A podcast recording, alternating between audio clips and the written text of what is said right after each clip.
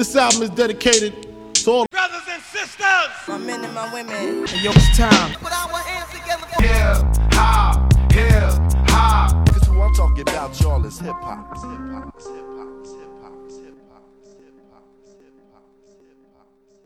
The stories of hip hop, of rap music, are the stories of a million MCs who, inside of them, the words are coming, the words they need to make sense of the world around them. The words are witty and blunt, abstract and linear, sober and fucked up.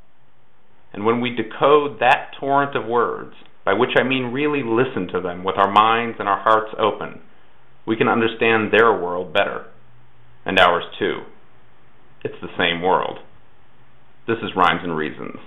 I'm Brother Ali um, from Minneapolis, Minnesota. I'm most well known uh, for being an MC, and I do other things as well, but happy to be known for that. So you're a philosopher? Yes. Yes. Yes. Yes. Yes. I think very deeply. I think very deeply. I think very deeply. I think. I think. I think very deeply. In about four seconds, a teacher will begin to speak. I think very deeply. Let us begin. No, my philosophy is a great one. So I've been a fan of hip hop since really early on. I was born in 77, and so around 82 or so, when I was seven years old, I really fell in love with hip hop. Me and my brother lived on a block that was uh, like a circle, or like a, I think they call it cul-de-sac. And it was like all these like low income duplexes. The kids that lived on at the end of the circle were just a couple years older than us. There was an older one and a younger one, just like me and my brother. And they're the ones that introduced us to hip hop and to b-boying. Kind of like towards the later 80s, like 87, 88. That's when, you know, I was in middle school, so I was a full grown man in my mind and was like ready to start figuring out not only how do I party and how do I dance and how do I all that stuff, but how do I think and what kind of person do I want to be? And that's when KRS One and Chuck D and Rakim came out, and those are my. That's in terms of the people that influenced who I am as a person, and also who I try to be as an artist. Those people, they had the greatest impact on me. My posse from the Bronx is thick. Suckers would like to forget me, but they can't. Cause like a champ, I have got a record of knocking out the frauds in a second. On the mic, I believe that you should get loose. I haven't come to tell you I got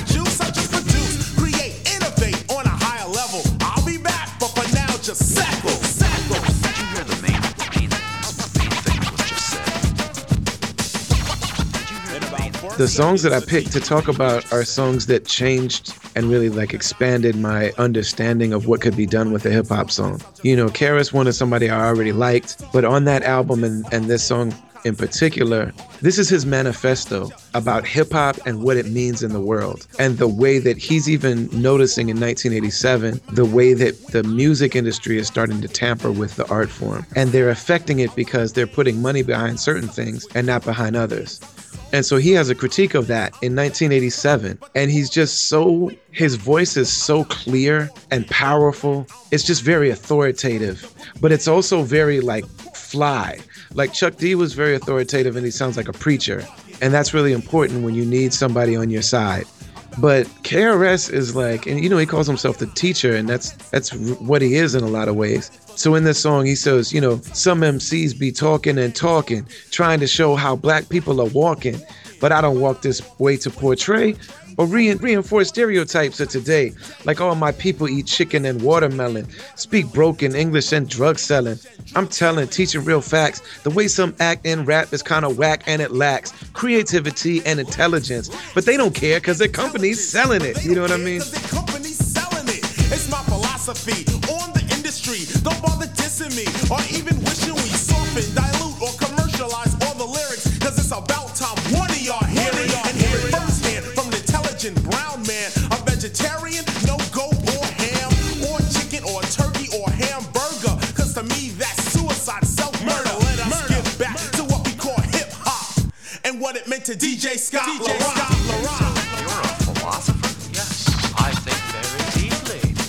Like, it's so fly. There's so much like youthful kind of energy to it. But he really is letting everybody know in that moment. This is the power of hip hop. This is is intrinsic in hip hop music because it's a black art form. But these companies are are they're starting to mess with it and they're changing it because they put money behind artists that aren't saying anything. They like that. And it's interesting because he also started out making music that was more street. Not more not that it became less street but it was more violent. Like it was like what some of people might then used to call gangster rap. And he got more conscious and more relevant and more he started saying more like his messages expanded. So he's basically saying these companies like to sell stupid music as he's making the transition into making more conscious, more profound, more political, more socially aware music. But he's also saying that like this isn't this isn't what the companies like to support. This isn't their favorite thing to put their money behind. So it's a major statement for him to be doing that in that moment. Why?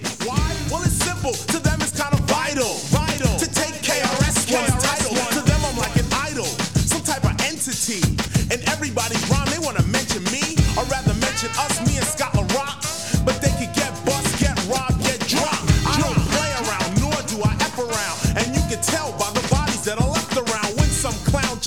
up to get beat down. Broken down to his very last compound. See how it sound? A little unrational. A lot of MCs like to use the word dramatical. Fresh for 88, you suckers. Suckers. So KRS One is a self-edu- self-taught, obviously highly intellectual, really just really bright person. But he's also six foot five, homeless in the Bronx. When he made that first, he was homeless when he made that album, the first album. Then he started to express those things a little bit more on the second album. And it's interesting because I've made some music that people call political. And on my first album, you know, me and my first wife and our baby son were living in this like apartment building in North Minneapolis, which was like transitional housing. So like we're just trying to eat, and there's like people who are either coming out of jail or coming out of homeless shelters or coming out of rehab and like coming out of like battered women's, you know, situations. So like it's volatile. It's, it's like two buildings next door to each other that are like that. So 12 apartment units that are, it's different people every month. You know, there's people selling drugs, there's like guns going off, like all this crazy stuff. And so on my first album, like I kind of hint at some things, but it wasn't until I was able to like sit down and actually write an album and focus where I wasn't so worried about living just survival that I was able to start some of my political and social views and stuff could come out. So my feeling as somebody who just loves them is that that was always in KRS, but he was in survival mode. And Scott LaRock is a social worker. So I mean, he literally is like, it gets no more woke than being a social worker. He really was a mentor to KRS. And he must be thinking like, this guy's really bright. He's really talented. If we can get him making records and let's focus his energy in something positive and, and he's an amazing rapper, then they have a career. The records start doing well. You know, they're on tour.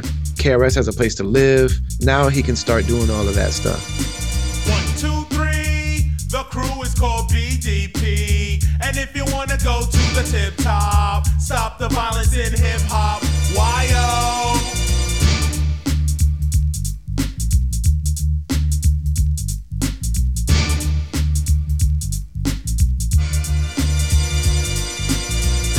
again, as I pick up the pen, as my thoughts submerge, these are those words. I glance at the paper to know what's going on. If you think of that album, it's called By Any Means Necessary. That's a quote from Malcolm X. And the photo that was often used of Malcolm X was the one where he's holding a rifle and looking out the window. And a lot of people associate Malcolm that, you know, that King was nonviolent and Malcolm was violent. And Malcolm was never violent. And Malcolm never advocated violence. And Malcolm never told anybody to hurt anybody. He just said, we have the right to defend ourselves. And white America, who has official you know, officers of the state killing us, and then also has unofficial officers, which would be the Ku Klux Klan and people like that. They're killing us too. But Malcolm basically said, "You can't tell us not to be not to defend ourselves because you're violent everywhere you go. Everywhere America goes, she's violent." And he did say that black people should defend themselves. And it really is is fitting that that picture that they use is after his house was firebombed. So KRS names his album by any means necessary, and he has a pistol or like a 45, and he's looking out the window. And he always ha- kind of had this idea. He used to say, if negativity comes with a 22, positivity comes with a 45. So he always kind of had this idea of like armed resistance that was his worldview and and yeah and i think a lot of it does come from the fact that he's just a big dude you know what i mean and can like clearly knock anybody out. You know genuine authentic original hip-hop no matter how conscious quote unquote somebody else wants to call it it's always very connected to the street. I think a lot of fans that don't come from that culture they don't realize that. That relates to krs because in order to even get your hand on the mic you had to have power. You had to either have enough people around you that believed in you to the point where they protect you and defend you and help you assert your what you're doing, or you had to be able to defend yourself. Come to chill out, not watch someone's blood just spill out. That's what these other people want to see. Another race fight endlessly. You know it being watched, you know it being seen. Some wish to destroy this scene called hip hop, but I won't drop. Not I or Scott LaRock. Well, here is the message that we bring today. Hip hop will surely decay if we as a people don't stand up and say, Stop the violence!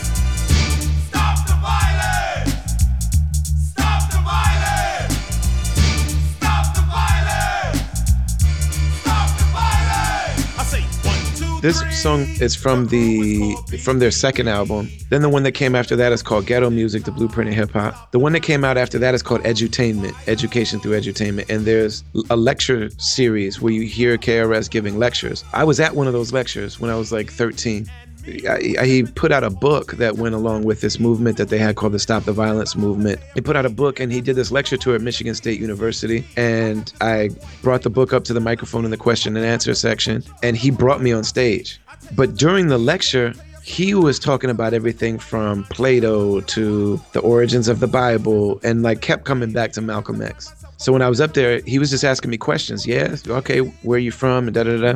And then he says in front in front of the audience, you, you should read the autobiography of Malcolm X. And so I read that.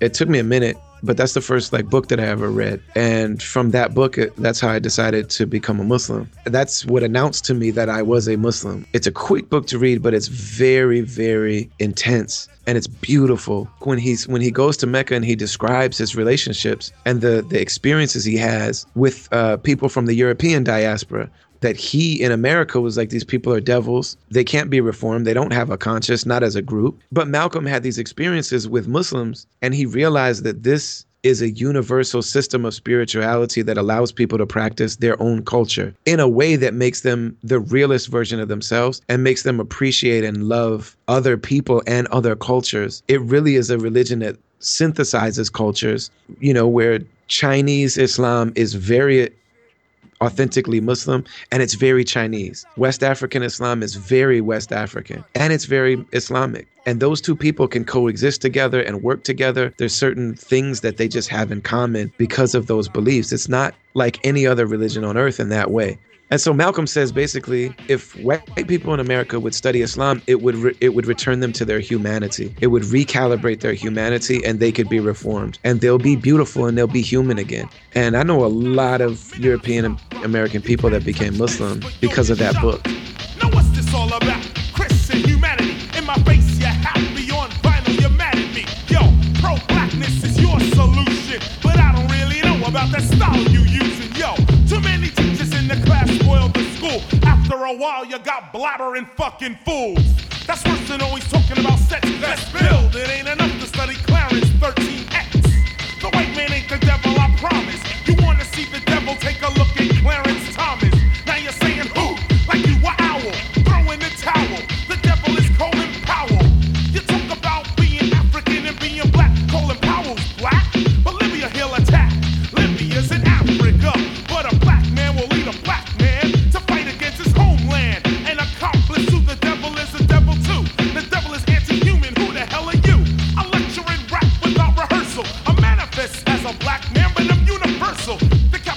Basically, he's talking about the familial ties between people of color around the world. You know, the world was at one time, up until very, very recently, up until only like 500 years ago, the world was a collection of villages and of tribes and of different peoples that, you know, lived in micro societies. And those groups had their own languages and their own religions and they had their own cultures and their own norms and their own all this kind of stuff and the the modern idea of race basically is defined by the idea of whiteness. You know it basically divides the world into white and non-white. You know so the idea that you know that there's like a diaspora of non-white people and that all non-white people are part of the same family and experience. KRS wasn't anti-white at all but he basically was uh, really embracing the idea of a diasporic connection between all col- all people of color in the world. So him saying I'm brown, that's a really powerful statement for him to be making. And he's rejecting the label of black. He had a disagreement with X Clan and Brother J. And Brother J and X Clan were five percenters and they're very pro-black. And KRS basically said Africa he says Africa is the whole of humanity, which makes the African a humanist. Challenge me you know, he is a humanist. He would always say that he's a humanist and he's for the human family. So he has this like philosophical debate with another rapper on record, though. But he was basically saying that all people come from Africa and there's every shade of people in Africa, literally. And so to own being an African means to be the archetypical human being.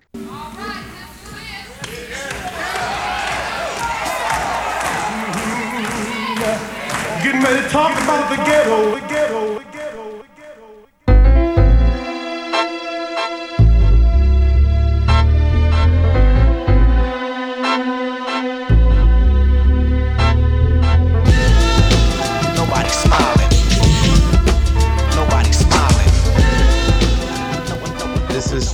the Ghetto by Eric B. and Rakim, and again, this is these are songs that I chose because they they open and expand the possibilities of what one can do in a hip hop song. Was my place of birth, born to be the sole controller of the universe. Besides the part of the map, I hit first. Any environment I can adapt when it gets worse. The rough gets going, the going gets rough. When I start flowing, the mic might bust. The next day to shake from the power I generate. People in Cali used to think it was earthquakes. Cause times was hard on the boulevard. So I guard and never get scarred. I'm guard, but it seems like I'm locked in hell. Looking over the edge, but the R never fell. A trip to slip, cause my Nikes got grip. Stand on my own two feet. So the middle, the middle verse, or the second verse of the of of the ghetto, Rakim says, "I learned to relax in my room and escape from New York, and travel the world as a thought, thinking how hard it was to be born." me being cream with no physical form. He's saying, okay, I'm stuck in his ghetto. I'm in New York and it's crazy. Like he's doing transcendental meditation basically and describing it. So let me start from my conception. I learned to relax in my room and escape from New York and return through the wound of the world as a thought. Thinking how hard it was to be born. Being cream with no physical form. Millions of cells with one destination to reach the best part of life's creation. Nine months later, a job well done. Make way, cause here I come. Since I made it this far, can't stop now. There's the will and the way, and I got the know how to be all I can be and more, and see all there is to see before. I'm called to go back to the essence. It's a lot to learn, so I study my lessons. I thought the ghetto was the worst that can happen. I thought the ghetto was the worst that could happen to me. I'm glad I listened when my father was rapping to me because back in the days they lived in caves, exiled from the original man and strayed away. Now that's what I call hard times. I'd rather be here to exercise the mind. He basically is saying, okay, white people, European people are enslaving us now, but that's a new phenomenon. There was a time when black people ruled the earth, with Africa was the standard of culture. European people were still trying to figure out how to live and how to be civilized. And this is a fact. Just to be clear, like people always have this debate like, is Brother Ali black? Is Brother, I'm European American and I'm albino. I'm literally the whitest person on earth. So, like, I'm not saying these as like anti white anything. You know, so he's saying there, it wasn't always like this. We don't have it bad in this project. Those people living in caves, they had it bad. Um, now, that's what I call hard times. I'd rather be here to, to exercise the mind. So then he starts traveling around the world in his thinking, like in his mind's eye. And he goes to Africa, he goes to Mecca and Medina, does all of that, and he says, understand your third eye seen all of that. It ain't where you're from, it's where you're at. So like, you know, this idea that like, yes, my body is in this ghetto. Yes, I'm existing in this reality now of oppression, but this isn't always who my people were. These people may have control over certain parts of what my body experiences, but I'm bigger than this body. And I existed before this. No more props, I want property in every borough. Nobody stopping me because of thorough rhymes I make. Give me real estate for me to own. Wherever I bless a microphone. 007 is back and relaxing, on point and reacting and ready for action. I'm so low key that you might not see me. Incognito and taking it easy. Why I just kept on a hush, when he talks about of a crowd actually, you know, literally being in the ghetto and talking about going to different parts and playing CeeLo and you know, he says people in Cali used to think it was earthquakes. I tripped and slipped and my nights got ripped. Stand on my own two feet and come equipped. Any stage I'm seen on, a mic I fiend on. I stand though and need nothing to lean on. So like, just ill. But then uh, one of the craziest lines on there to me, he says, "When I had sex, I left my name on necks." Like women are like tattooing Rakim's name on on their body. You know what I mean? You know, and and and that's that's part of what makes like the human experience what it is and it's definitely part of what makes hip hop what it is is like people's ability to like in their mind's eye transcend and travel through time and through creation of their, their you know conception of their being and stuff and then also talk about how good they are at having sex with people and that they win the dice game and that what ties it all together is the the poetry of it the mood of it and just the idea that like you're talking to a person of royalty like he calls himself the god. Like I toured with Rakim for a year and he carries himself like that. Like he really is sees himself as a religious and royal figure. And so when he meets people that appreciate that or recognize it in any kind of way, you are important to him. And he relates to you in that way. And um yeah, man, he's just he's so incredible. And on t- and he's just so fly too. Like he's just so cool.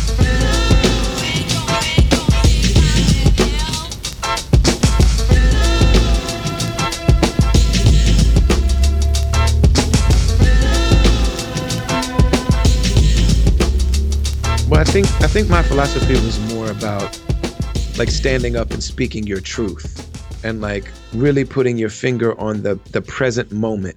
And I, I think what made me love that song was hit was KRS One's ability to perfectly capture and define what was going on with hip hop as a cultural phenomena. And then, you know, with Rakim, it's just pure mastery. It's just pure mastery of that art there's nobody that can that can really put words together and thoughts together and ideas together and have it so perfect. Like it's just utter perfection of the craft. And then also there's always a subcontext that when when the world is saying you're not smart you're not valuable you're not important you don't have much to offer other than your brute strength you don't have good character it's just undeniable evidence that white supremacy is a lie or that anti-black racism is a lie.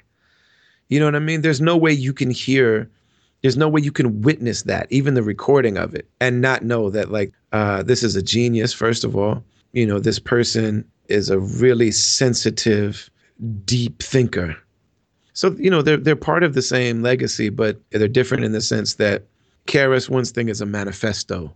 Rakim's thing is proof of that manifesto.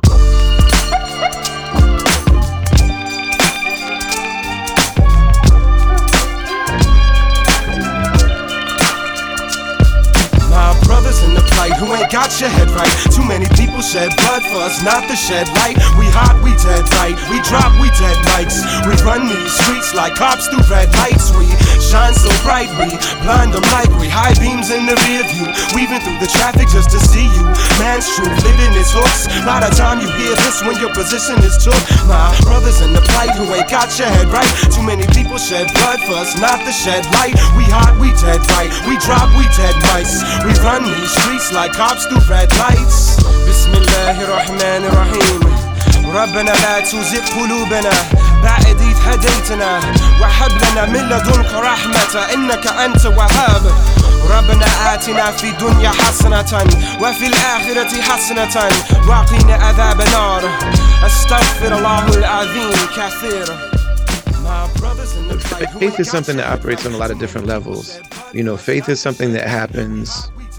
on the limbs, it's something that happens in the mind, and it's something that happens in the heart.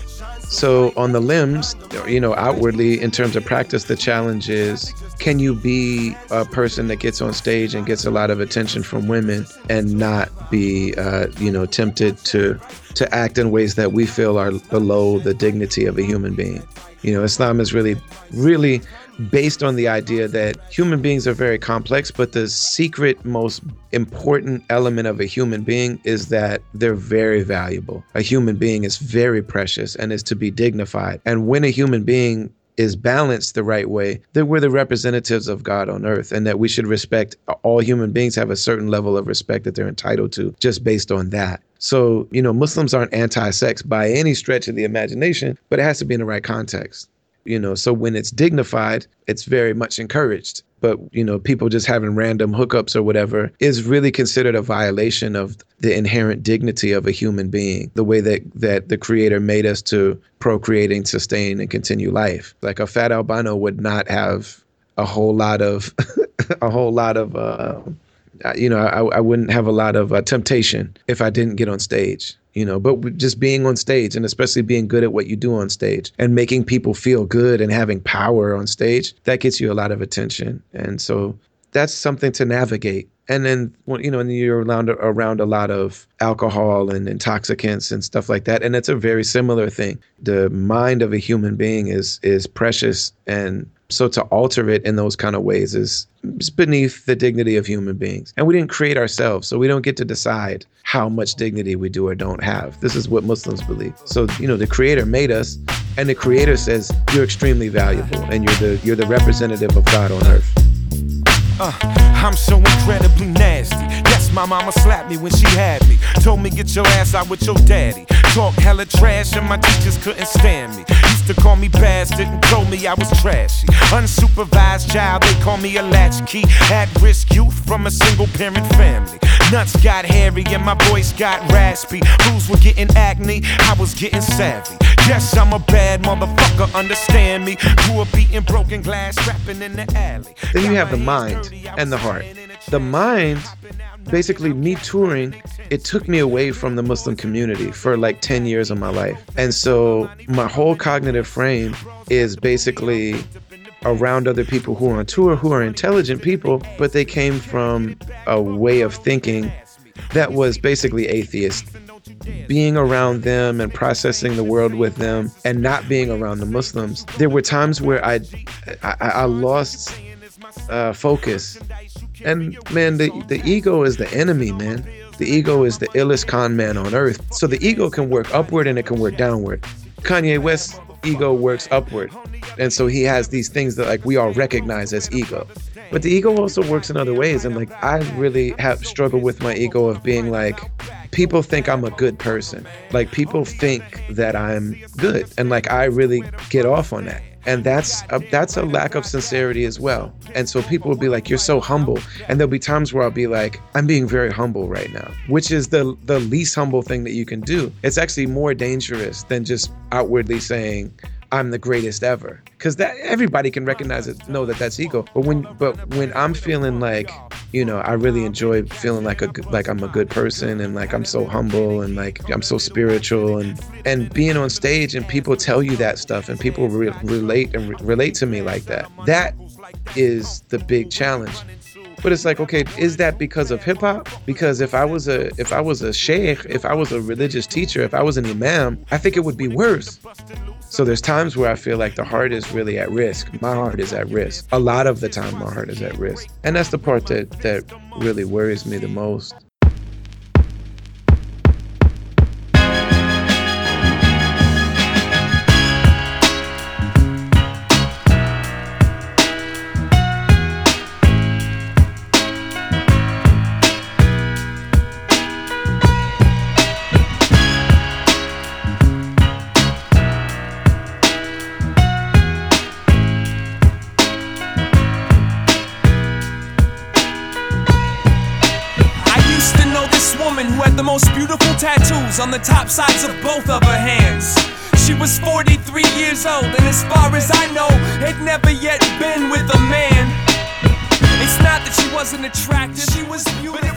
Atmosphere, Woman with the Tattooed Hands. This song this song changed my understanding of music and what could be done inside of rap music. And I think it was so impactful because, you know, Atmosphere my friends, they're my big brothers. You know, when I first met them, and if you listen to early Atmosphere, Slug is really influenced by hieroglyphics. And he's really influenced by, um, you know, certain other people. But you listen to the way he's rhyming, he's doing these all these ill rhyme styles, and like he's just an ill MC. You know, he's a classic ill MC on the mic. His punchlines may be a little different type of clever, but he's styling on you, and it's like it's more traditional classic MCing. And at some point, the door just kind of flung open for him, and he started seeing the songs he was writing as a songwriter in the tradition of Bob Dylan and Bill Withers and Carole King and songwriting.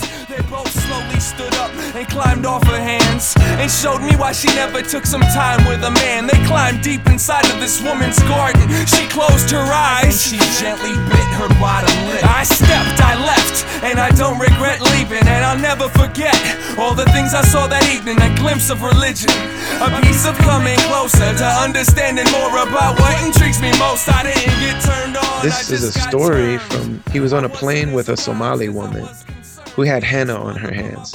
And you know, they like that's something that Somali people are really beautiful with that. It's kind of like a temporary tattoo, and it's very, very intricate. And it might cover someone's whole hands and maybe even their chest. And some people may have it all the way up their arms. So he's sitting next to the Somali woman on the plane, and he may have had a little something to smoke or something. And his artist mind just crafted this whole story about what if those tattoos stood up and started talking and then there's this super kind of bugged out weird moment where the tattoos are making love to the woman and then he kind of ties that in to the whole narrative of like women as these like really sensitive kind of like spiritual and emotional creatures and their experience in this in the world. You know what i'm saying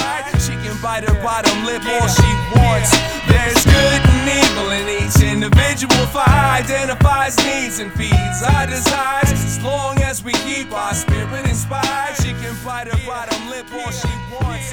There's good and evil in each individual fire. there's never been a hip-hop song anything like that now there's a bunch of them but that particular song and a lot of them on that Lucy Ford project that that's that that's on. So many people, their foundation is from that. The way he wrote the song, what he's talking about, and then singing the chorus.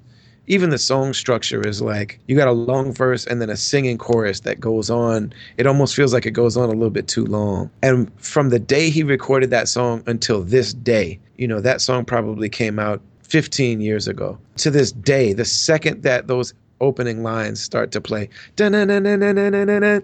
at a show, the crowd goes nuts. I mean, 16 year old kids are going nuts for this super underground song. They made it in a basement. Like I was there when they made it, or maybe I wasn't there when they made it. Maybe I heard it immediately after. But the second that song was made, it was like part of us.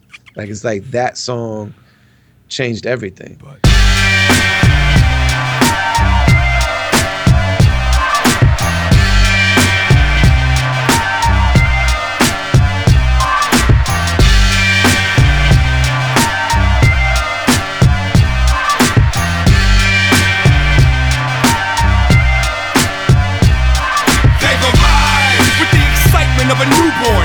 join the main event and fight against the lukewarm. With nothing but they word history. Take a can of paint and try to. Slug is in my top five. Slug is in my top five. And the reason that Slug isn't really understood or like the reason why people don't really fully grasp the caliber of MC he is is because when he came out there was like a big divide in hip hop at that time. Kind of two splits at once. So like, you know, there was Puffy and all the stuff that they were doing in the mid to late 90s and then there became two underground movements. One of them was very black and that you know that was the Rawkus movement and that was you know all of that kind of stuff. And then one was white and atmosphere are the leaders of the white ones of the white movement. Even though they're not white i mean they're black white and native but they appear white so they're white you know. But I think that that movement of rappers weren't considered to really be legitimate, genuine hip hop artists. And so they just, you know, they, they're not kind of even in the discussion or on the radar when you're talking about rappers. It's almost kind of like the reason why people wouldn't necessarily talk about like Modest Yahoo or something like that. Like they don't even consider it hip hop, which is ridiculous. And if that music came out now, it would be no question. Like everybody would be talking about atmosphere and everybody would be talking about Slug as like, you know, one of the great MCs ever. We do it for the candle in the sky. Here's the toast goes out to those that can't handle they high. You and I, we can swim into the tide and watch these other children lose their mind. They go by, and they landed safe and sound. Better try to take them out before they make your saviors proud. So fix the beef, quit acting like a sheep. Either spit your speaker, sit there and grit your teeth. To spread the info to the kinfolk, fucking with the climate on the inside of the windows. They're here, the baby farmer, gonna take it farther, make a mark and break apart your fake martyrs. Planted firm, let the planet burn. Understand the terms. You don't wanna open up this can of worms. His body of work. He's released, I don't know if there's an MC that's released more music than him. I think him and E40 may be like neck and neck or something like that. He's released an en- enormous amount of music. Also, the amount of times that they've entirely changed their sound, the variety of topics that he's covered, the different rhyme styles that he's done, you know, the amount of influence that he's had on, I mean, Kendrick Lamar, clearly Macklemore. And then, and not only the music, but also the touring and the approach to business. He's one of the most influential MCs of all time. And for some reason he's just not even considered in the in the conversation. There will be a time in the future where people won't think about it the way that they do now, and Slug will easily be in the top 10. But I think that he should definitely be in the top 5.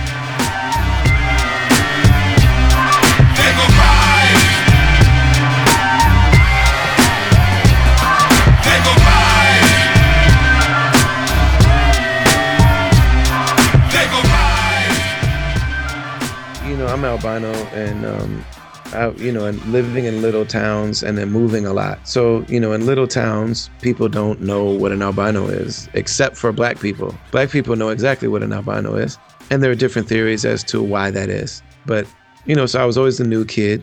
And so I was constantly having to deal with the fact that I look really different and people were, you know, really dismissive of me or sometimes outright cruel to me. So basically, the blueprint and the narrative that uh, Black Americans laid out gave me the understanding for how to exist and how to understand myself and how to navigate the world. And that happened from elders first, and then from peers and from lovers and friends and even my enemies. You know, basically, until I started working in underground rap, everybody important in my life was black from the time I was six or seven years old until you know, I was whatever, 20 when I started, you know, started like working in the white underground hip hop scene. So I think hip hop, you know, a lot of people of European descent, white people, however you want to describe, a lot of people listen to rap and they hear something beautiful. A lot of them listen to rap and they're just like, oh, cool, whatever. And you know what I'm saying? It's like, I like tacos and rap and don't really connect either one of them to a culture and an ancient wisdom tradition and whatever. But there are people who are like, you know, listen to rap or listen to Richard Pryor or read James Baldwin or whatever. And then they're like, oh, these people, I want to know more about these people. My experience was the opposite. My experience was like being basically in the community or close to the community and then the music coming out of the community. You know, I say I'm not black, but my community is. So being part of that community, but seeing it through the eyes of somebody who kind of like joined it in a way. I think I was able to appreciate it in a certain way because I didn't always know it. I knew it from maybe seven years old, but prior to that, I didn't know it. There's a day where I realized, like, oh, black grandmothers talk like this, and this is how they teach you to eat, and this is how they kiss your head. At some point in my life, I like saw these things, and I'm like, man, this is how you be human. This is being a human being. And so when the music, when I started hearing the music, I was like, man, finally the world gets to hear what I'm witnessing up close and like what I'm experiencing. And it's always meant that to me. And so it was an interesting thing early on when the community that I had access to to like make music and release it and tour and have listeners kind of already tuned plugged in was the white underground hip hop scene. behind the next it's inspection time. Let me check your design. Your pedigree don't hold up next to mine. I'm a thoroughbred of the most excellent kind. One behind the next in line, it's inspection time. Let me check your design. Your pedigree don't hold up next to mine. I'm a thoroughbred of the most excellent kind. Brother Ali, and who's asking a textbook definition of brute passion? I had to figure out what that meant for me. When I started making music, I thought, well, okay, I'm going to be out there opening for the Roots, and I'm going to be, I'll definitely be on tour with like Common and Musiq Soulchild, and like, because that's what I was listening to. It turned out that every now and then I visit that world, but that's not where I've been able to live. I live in a world where I open for Atmosphere, and sometimes I'll share the bill with Sage Francis. And I was funny about it at first because I felt like these people don't respect me. The artists and the fans. I, I felt really defensive in that space. I felt like they all were smarter than me or thought they were smarter than me. I was funny with Sage Francis. I was funny with a lot of these people. And now I'm like, man, I'm really appreciative and proud of these guys. Like the fact that Aesop Rock is like putting out more music than he ever has in his career, and it's dope. And the fact that Atmosphere is still growing, and the fact that Run the Jewels is this like amazing enigma and then seeing like oh man sage francis is on tour and he's he's back selling out shows again and Murs you know watching Murs what Murs does watching what blueprint does now i have a lot of like pride and, and like really good feelings about that. I think very deeply, I aspire to be free. Read through these credentials of mine, I'm exquisite and only getting better with time and not yet in my prime. I age like wine and got a good goddamn head at the end of my spine. Plus, I live outside of those confines, meaning my expression is yet to be defined. Y'all have never tried putting ribbons in the sky. You would hit your head on the Rudy Poop box you live inside. What you gonna do? The well runs dry. Human beings grow images just get old. So when we get old, you're gonna be out in the cold, and I'ma still keep chasing what I'm owed. One behind the next in line, it's inspection time. Let me check. People will never be effective in any kind of way if they're approaching justice work with the mindset that they're liberating someone else. That this is charity work that I do for other people because of how good I am and how nice I am. Justice work has to be approached from the very real understanding that I'm not free. And I have sanctioned the powers that be to not respect humanity and to not respect human rights because cops can just kill black people whenever. You know, somebody can send their kids to school and nobody in the school shares their outcomes or their background.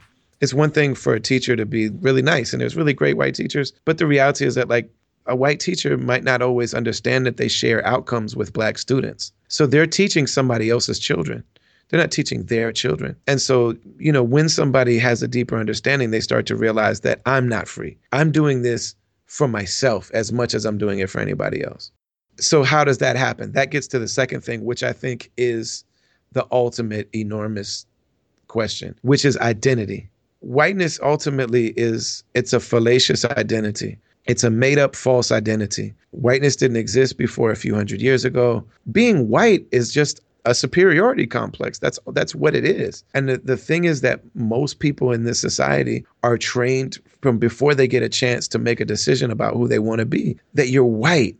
And white automatically means that you're normal.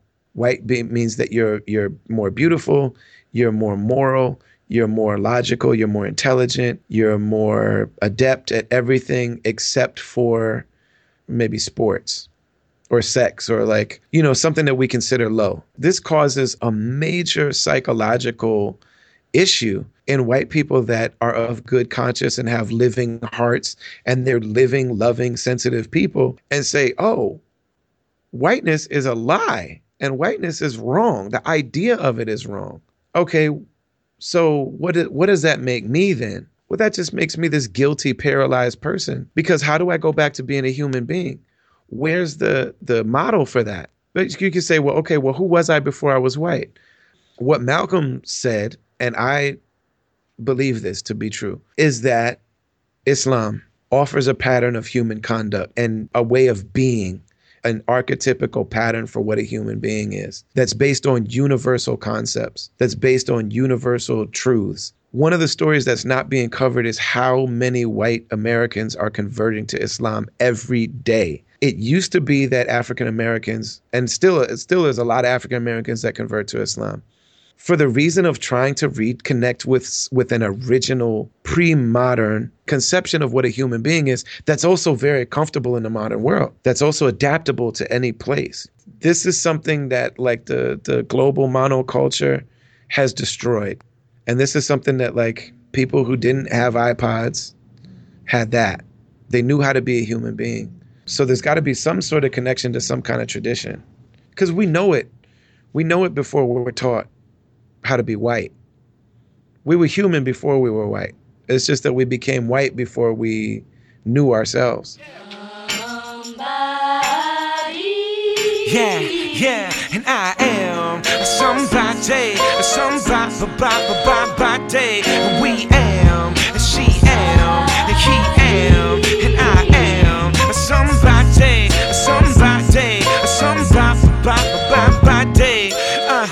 was raised with the raised fist, Angela Davis, summer '68 Olympics, train banging your wings against the cage, in the event you became cage. I, I really think hip hop speaks for itself.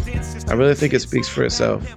I think that it just it really is up to the heart of the person who's listening to it and how alive that heart is and how open that heart is. It's black genius. And it's undeniable. You can't have a low opinion of black people as a group of people and then hear Mos Def or hear John Coltrane.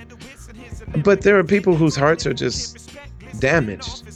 Like this world damages people hearts. And when hearts get open in this culture, hearts get hurt badly. And so hearts learn how to not open up too much. But I think that hip hop, one of the beautiful things about hip hop is that it, it uh, it's proof against all of the lies that, that we're told in the society.